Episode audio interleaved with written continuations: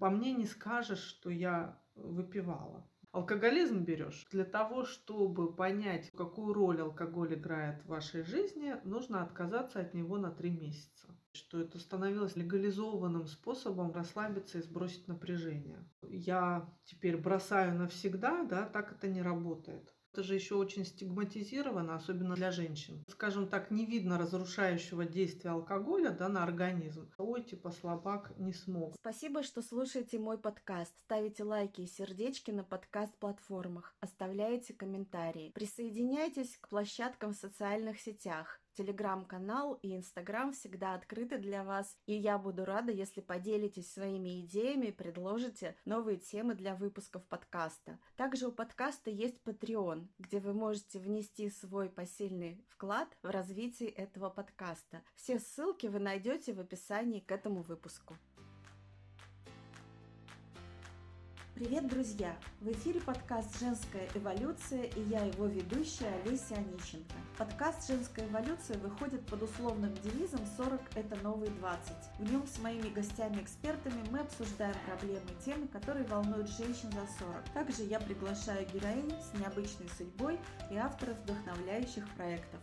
Сегодня мой гость Лариса Кротова, психолог. А она также является и блогером. Лариса есть большая группа в Фейсбуке «Отношения с собой и другими». Также Лариса ведет Инстаграм. Очень вам рекомендую зайти, э, посмотреть и познакомиться. Я лично для себя нахожу там много пользы. И тема нашей сегодняшней беседы – это отказ от алкоголя. Лариса хочет поделиться своим личным опытом отказа от алкоголя. Я бы хотела начать э, с того, что почему вообще важно об этом говорить, почему мы поднимаем эту тему. Да, добрый день, Олеся. Давайте начнем поднимать эту тему. Я открыта любым вопросам. Как раз у меня юбилей, год отказа от алкоголя. И вначале, в принципе, это было любопытство. Смогу ли я на месяц, на два без вина своего любимого обойтись. И плюс я еще училась в программе DBT, такая программа, которая работает с пограничными состояниями у людей. И у нас был тренинг навыков, которые мы отрабатывали, как всегда психологи делают, вначале на себе. И мне предложили выбрать какое-то проблемное поведение с каким я буду работать, да, то есть что я буду развивать. Я долго думала, никакого проблемного поведения я у себя, в общем-то, не видела и предложила, может быть, вот мое вино, да, бокал другой, который я выпиваю а, раз в день, раз в два вечером. И мне наша тренер, наша преподавательница, алкоголизм берешь? И я такая, такая растерялась. Я говорю, ну от чего же алкоголизм? Ну вино, один-два бокала. Она, ну алкоголизм. Я поняла, что я как-то так это вообще не рассматривала. То есть это был, в общем-то, способ расслабиться. И тут я призадумалась. И затем другая моя подруга, тоже психолог, с которой мы часто обсуждаем разные темы, пошла учиться на программу по зависимостям. Там прозвучала такая фраза, которая меня, в общем-то, и подтолкнула к этому эксперименту – что для того, чтобы понять, какую функцию, какую роль алкоголь играет в вашей жизни, нужно отказаться от него на три месяца. Тот страх, который у меня был как-то на три месяца, я еще больше испугалась от этого чувства страха. То есть что я вообще испугалась даже мысли, что я откажусь на три месяца от алкоголя. И я испугалась того, что я испугалась.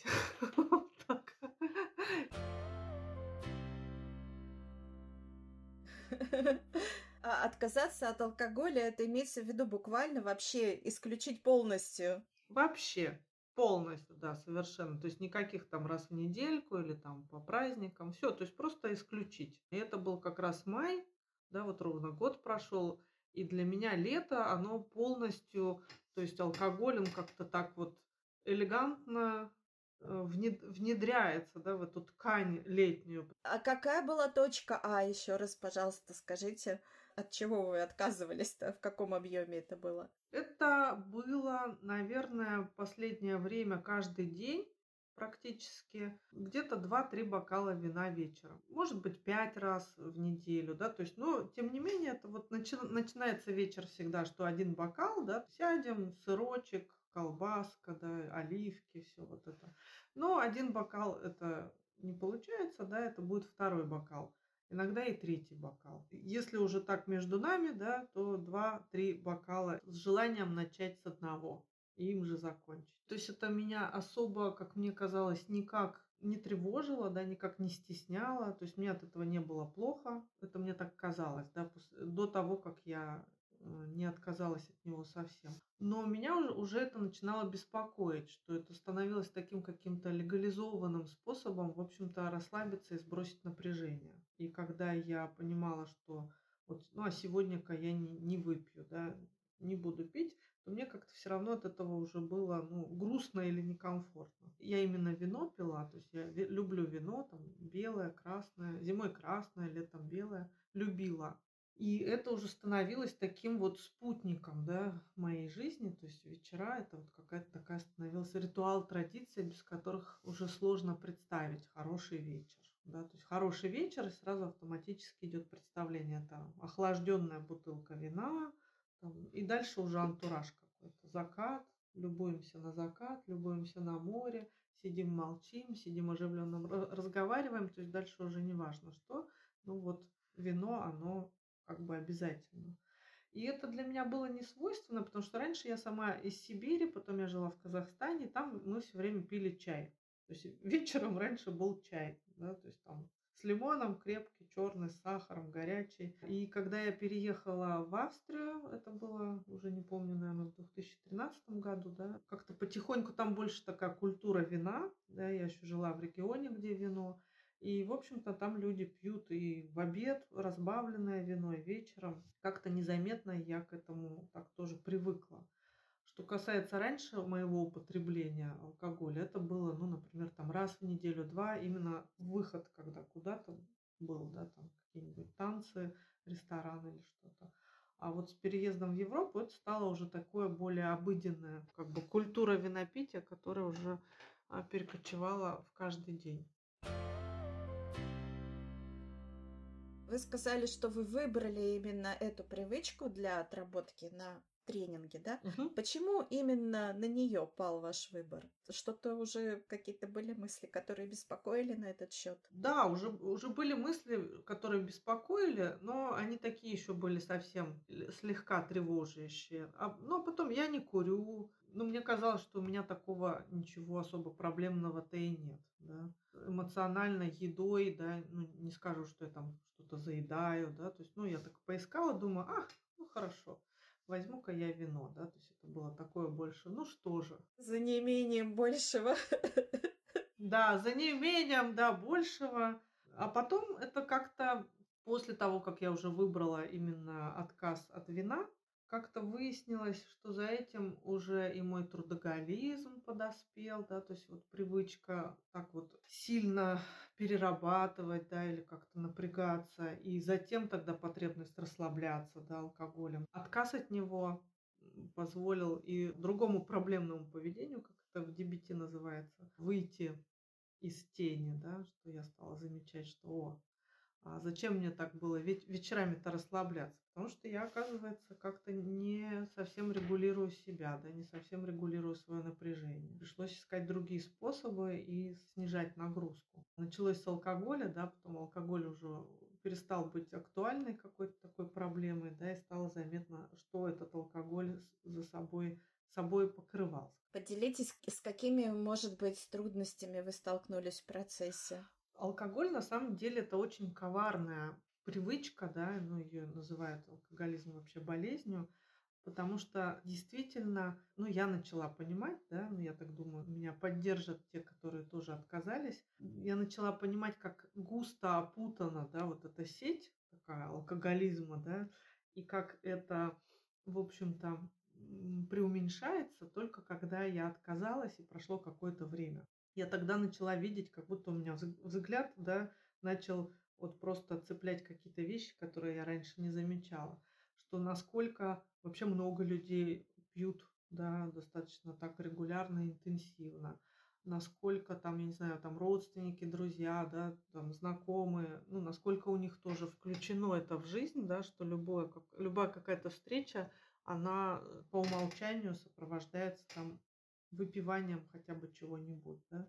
Насколько это вообще так автоматизировано, да, и сопутствует нашим каким-то повседневным ритуалам, где это потом, как уже оказывается, не обязательно, но когда находишься в этой привычке, да, то кажется, что по-другому, ну, никак, да, ну, вот как, как вот мы там, я не знаю, пойдем на море в ресторан, да, и я не закажу там себе вина холодного. Сложно представить. Или э, здесь в Берлине, да, эти биогартен, да, то есть э, как они по-русски это называются, Пивные а, дворики. пивные дворики, пивные вот эти сады, да, и как туда идти, да, и что там делать. да. Я просто начинаю замечать, какое это в обществе занимает огромное место. Винопитие, пивопитие и так далее. Лариса, а как вы вот сейчас э, себя ощущаете, когда вы попадаете в компанию, ну, я не знаю, как у вас сейчас э, в связи с локдауном, э, что-то уже открыто, вероятно, ну, вообще вы встречаетесь с родными, друзьями, попадаете в компанию, где пьют. Как, как вообще вы себя ведете, как себя ощущаете и как люди реагируют, окружающие? Конечно, в этом плане локдаун сильно выручил, потому что когда мы никуда практически не ходили, это с одной стороны, да, и рестораны и кафе у нас в Германии только сейчас открывают, да, то есть там потихонечку. То есть в этом смысле было в чем-то проще, с другой стороны, было и сложнее, потому что, ну, находишься дома, развлечений немного, да, и вот где же мой бокал вина? С реакцией людей это интересно. Некоторые начинают как-то извиняться, что можно мы выпьем, да, вас, вас это не затруднит, то есть ничего, не обидишься, если мы все-таки будем пить. Я говорю, все нормально. А некоторые спрашивают, ну это ж ты не навсегда, ты же не алкоголик, ну зачем ты, в смысле, ну потом-то будешь выпивать, да, то есть какой-то надеждой в голосе. Я говорю, ну, может быть, и не буду, мне и так хорошо. Вот это мне тоже интересно, да, у людей какое-то такое, если выпиваешь время от времени, то вроде как тогда это нормально. Если не выпиваешь совсем, это становится таким интересным, притягательным. А что? А почему? А, а- как ты так решила? Да, все начинают сразу интересоваться, а что такое? А что такое? А зачем тебе это? А зачем лишать себя удовольствия? Потому что не могу себя контролировать.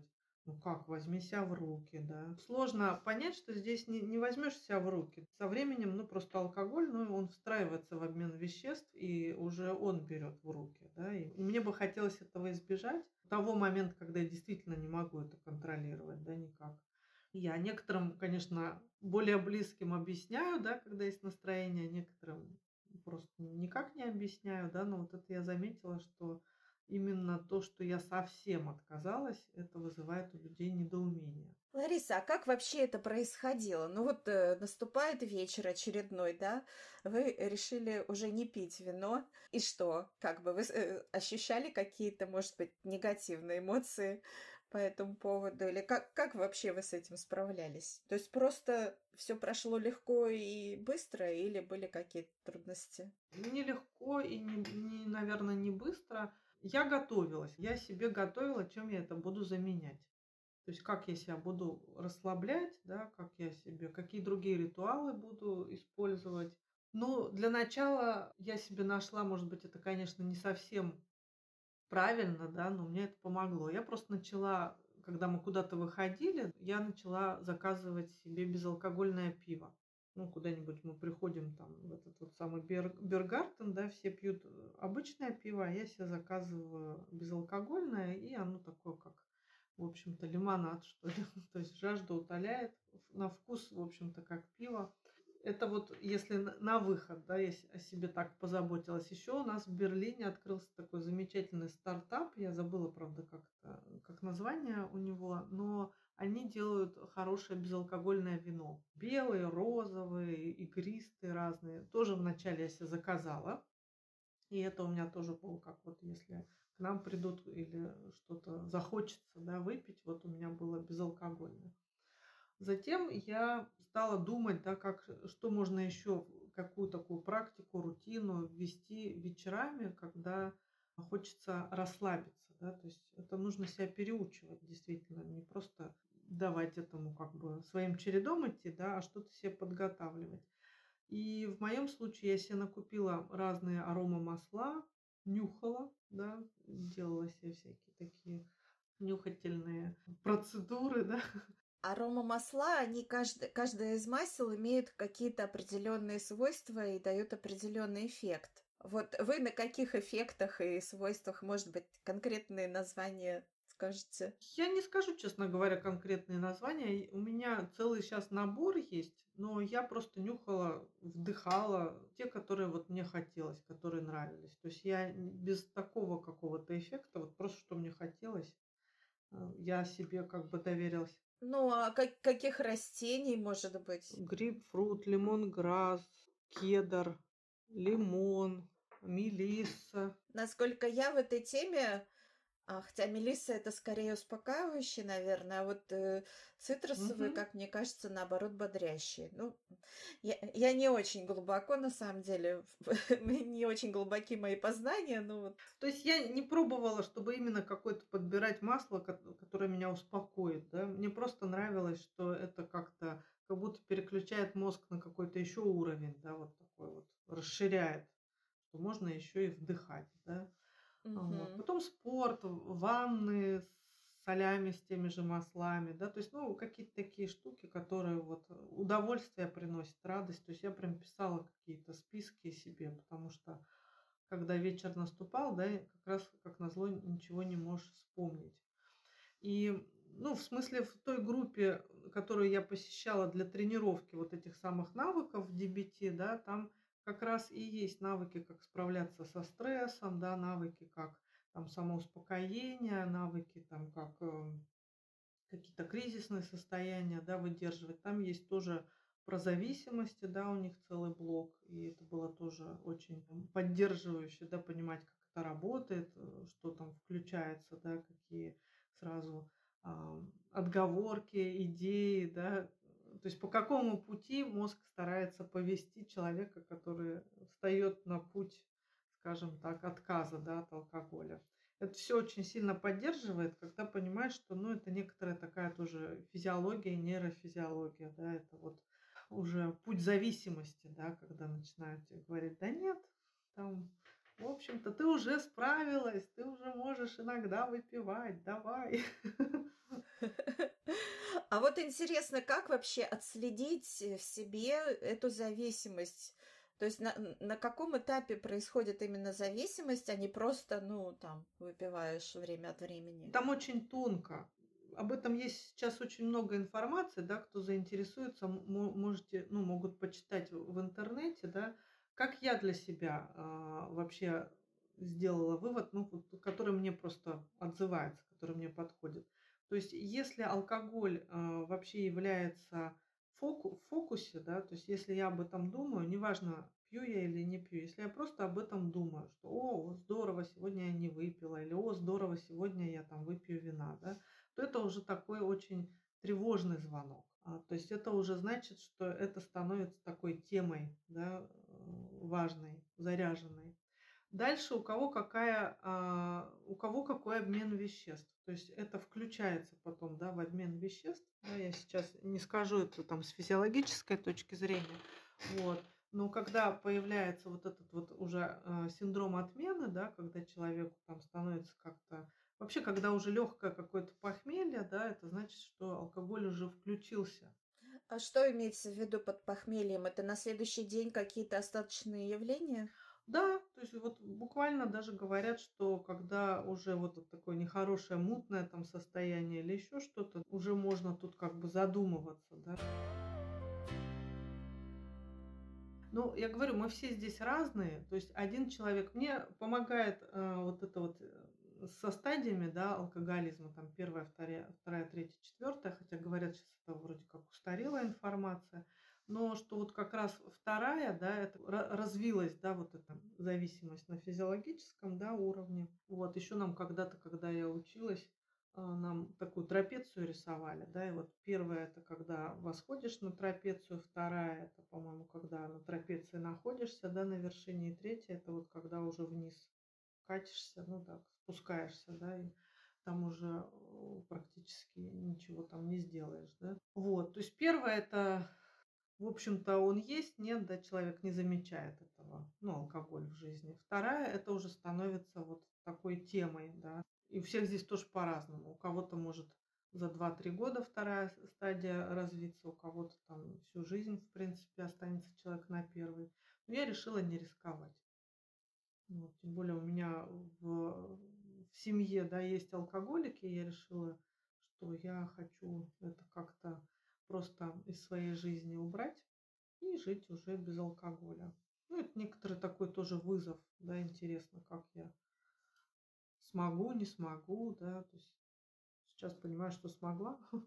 Лариса, а как это вот, э, вы же не одна живете, у вас есть партнер, и как э, он тоже отказался от алкоголя или нет? Он тоже отказался, да, он как-то так подхватил мой пример со временем. Ну, мне кажется, вот э, в этом случае окружение играет очень большую роль, а, такое близкое окружение, которое, особенно если оно поддерживает, Конечно, ну, я вообще э, придерживаюсь того мнения, что без поддержки какой-то невозможно. Клиенты приходят а, с, как, с какой-то там задачей, да, или с какой-то проблемой, или еще что-то. Всегда сначала вот этот ресурс поддержки и способность обращаться за поддержкой, да, у человека э, проясняем.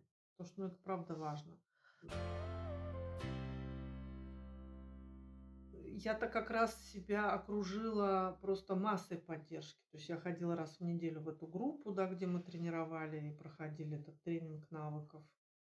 У меня своя личная терапия, да, у меня много там поддержки такой профессиональной, коллегиальной, у меня много друзей, да, у меня мой партнер, который, да, меня в этом смысле тоже как-то поддержал со временем, да, сначала он с интересом наблюдал. Вот, то здесь очень важно, действительно, есть еще группы анонимных алкоголиков, да, которые онлайн сейчас в том числе проходят. И это тоже может быть такой поддержкой, да, потому что там очень структурированы эти группы. Вот, там у них есть некоторая программа, да, и там в основном туда можно вступать, можно выходить, да, то есть никакого, никакого обязательства э, нет, да, можно хоть каждый день ходить в разные и это тоже поддержка, когда оказываешься ну, в кругу единомышленников, людей, которые понимают, да, что хотят из этой такой э, привычки, болезни как-то выпутаться.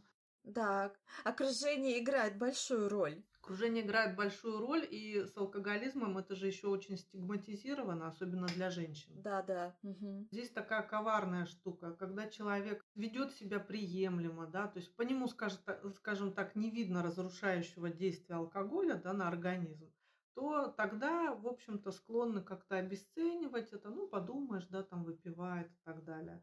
Когда уже у человека эти разрушительные действия становятся, ну, такими сильными, заметными, да, то общество тогда отворачивается. Ой, типа слабак не смог, да, или ой, не хотим с ним общаться, да. То есть это происходит как-то вот так или-или, да, то есть это может резко произойти.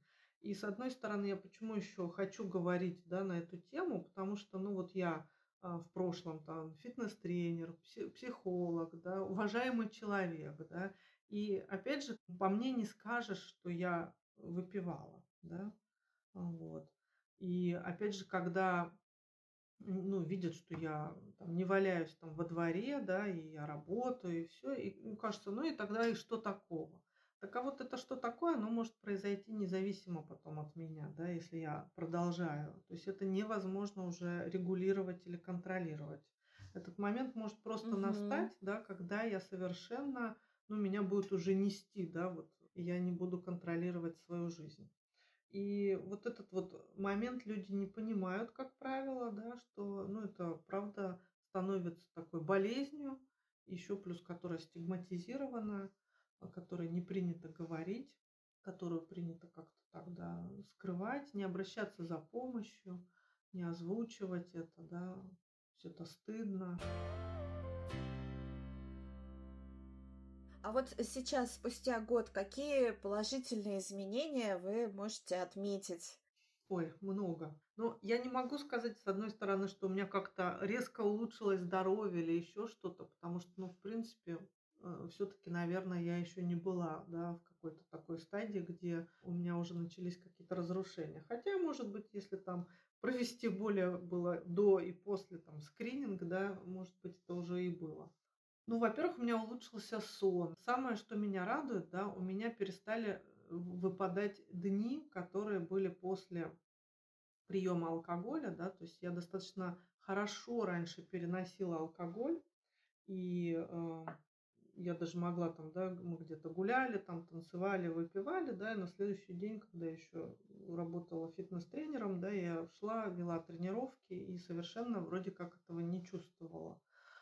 А с возрастом эта разница, да, два бокала или три бокала, она могла становиться уже такой роковой, да, то есть вот два бокала и еще ничего на следующий день не чувствую, да, три бокала могу уже и почувствовать, да. И это такая какая-то вялость, слабость, да, э, то есть вот какое-то уже такое состояние, да, ну вот не свежести, не бодрости, да, состояние неприсутствия в своем дне, в, своем, в своей жизни.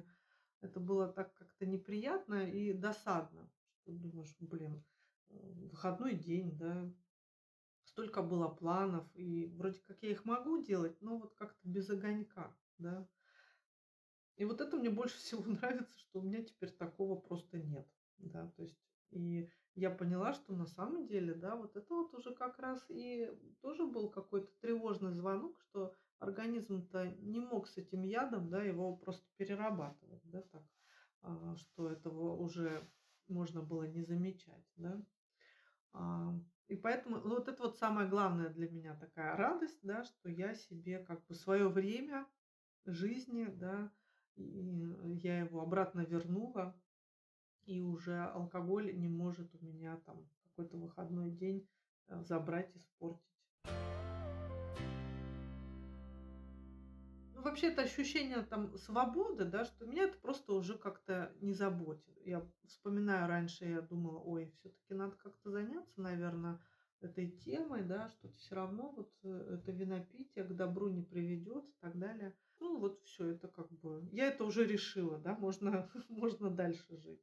Вот, то есть какая-то свобода и, ну, наверное, да, какая-то больше опора, да, на себя, что вот мне не нужно прибегать к каким-то костылям, чтобы с чем-то справляться, да, я, оказывается, могу уже это более творчески, да, там, то есть мне уже не нужен алкоголь, чтобы с чем-то как-то себя там расслаблять, как-то себя утешать, как-то себя успокаивать. То есть алкоголь я его рассматриваю в чем-то как посредник. Да? Он сначала посредник вроде бы, а потом он становится уже таким господином. Да?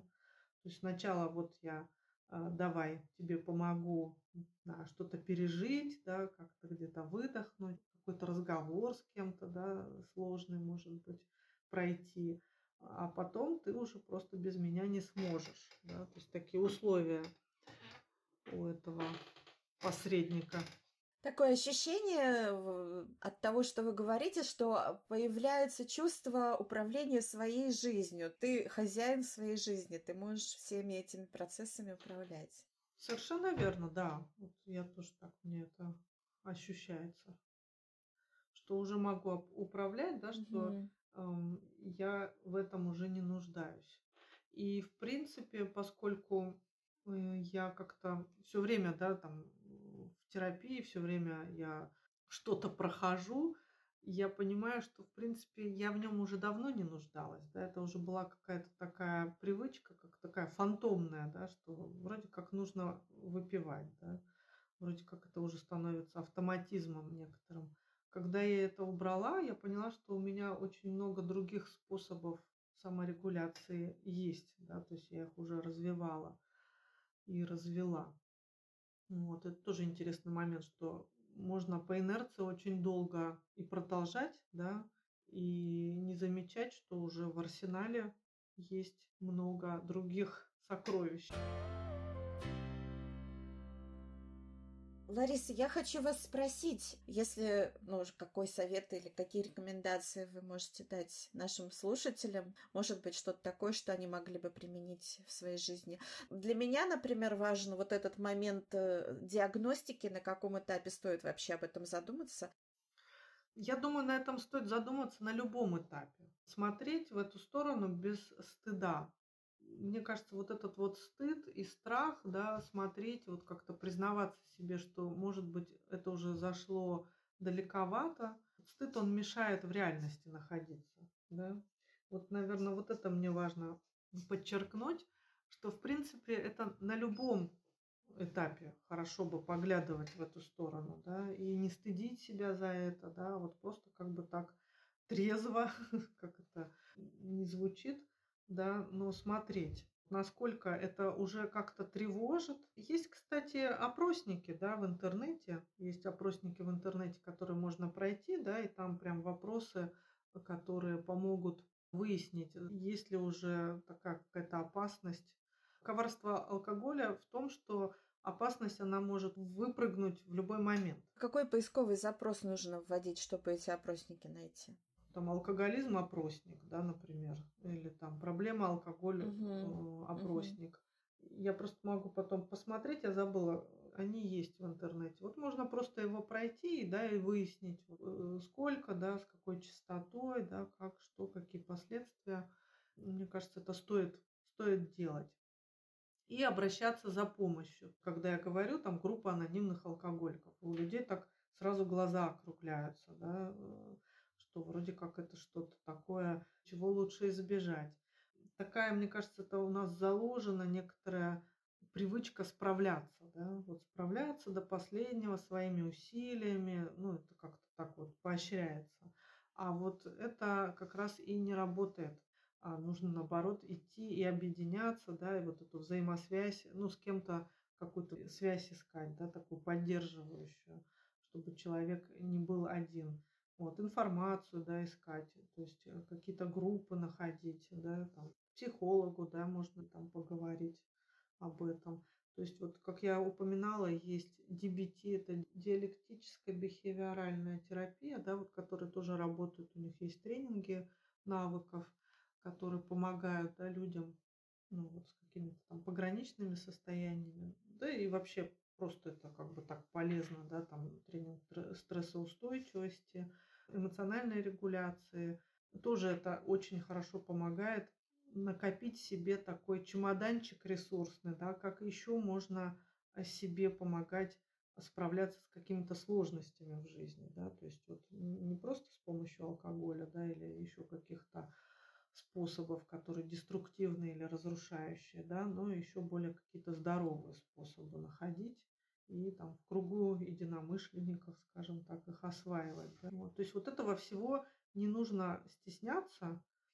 Да, я всегда агитирую за то, чтобы отодвигать вот этот навязанный да, стыд, который мешает идти э, за поддержкой. Нужно как-то держать в голове, да, что он часто у нас появляется, да, что, ой, нет, лучше я как-то сама еще поднапрягусь, да, но вот это вот поднапрягусь, это и означает, что ну, уже как-то похоже нужны еще какие-то ресурсы, еще какая-то помощь, еще какая-то поддержка, да, то есть. Я еще хочу сказать, что важные моменты, о котором вы тоже уже упомянули, это искать какие-то заменители более здоровые. Опять же, их хорошо искать в группе единомышленников. Я точно могу сказать, что если бы я не ходила в группу, когда мы постоянно к этому возвращаемся, да, и там же есть цикл зависимости, да, откуда угу. есть несколько выходов. Первый – это получать поддержку извне, когда сам человек себя начинает внутри стыдить и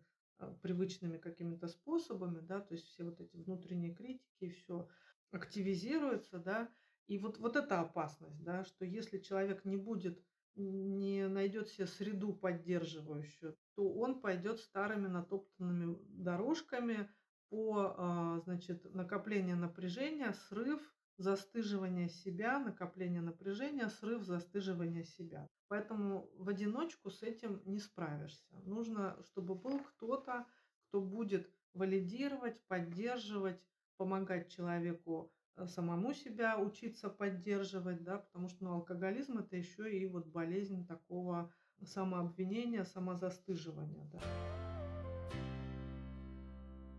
И второй способ, выход, это искать, как можно себя регулировать другими, еще более здоровыми способами.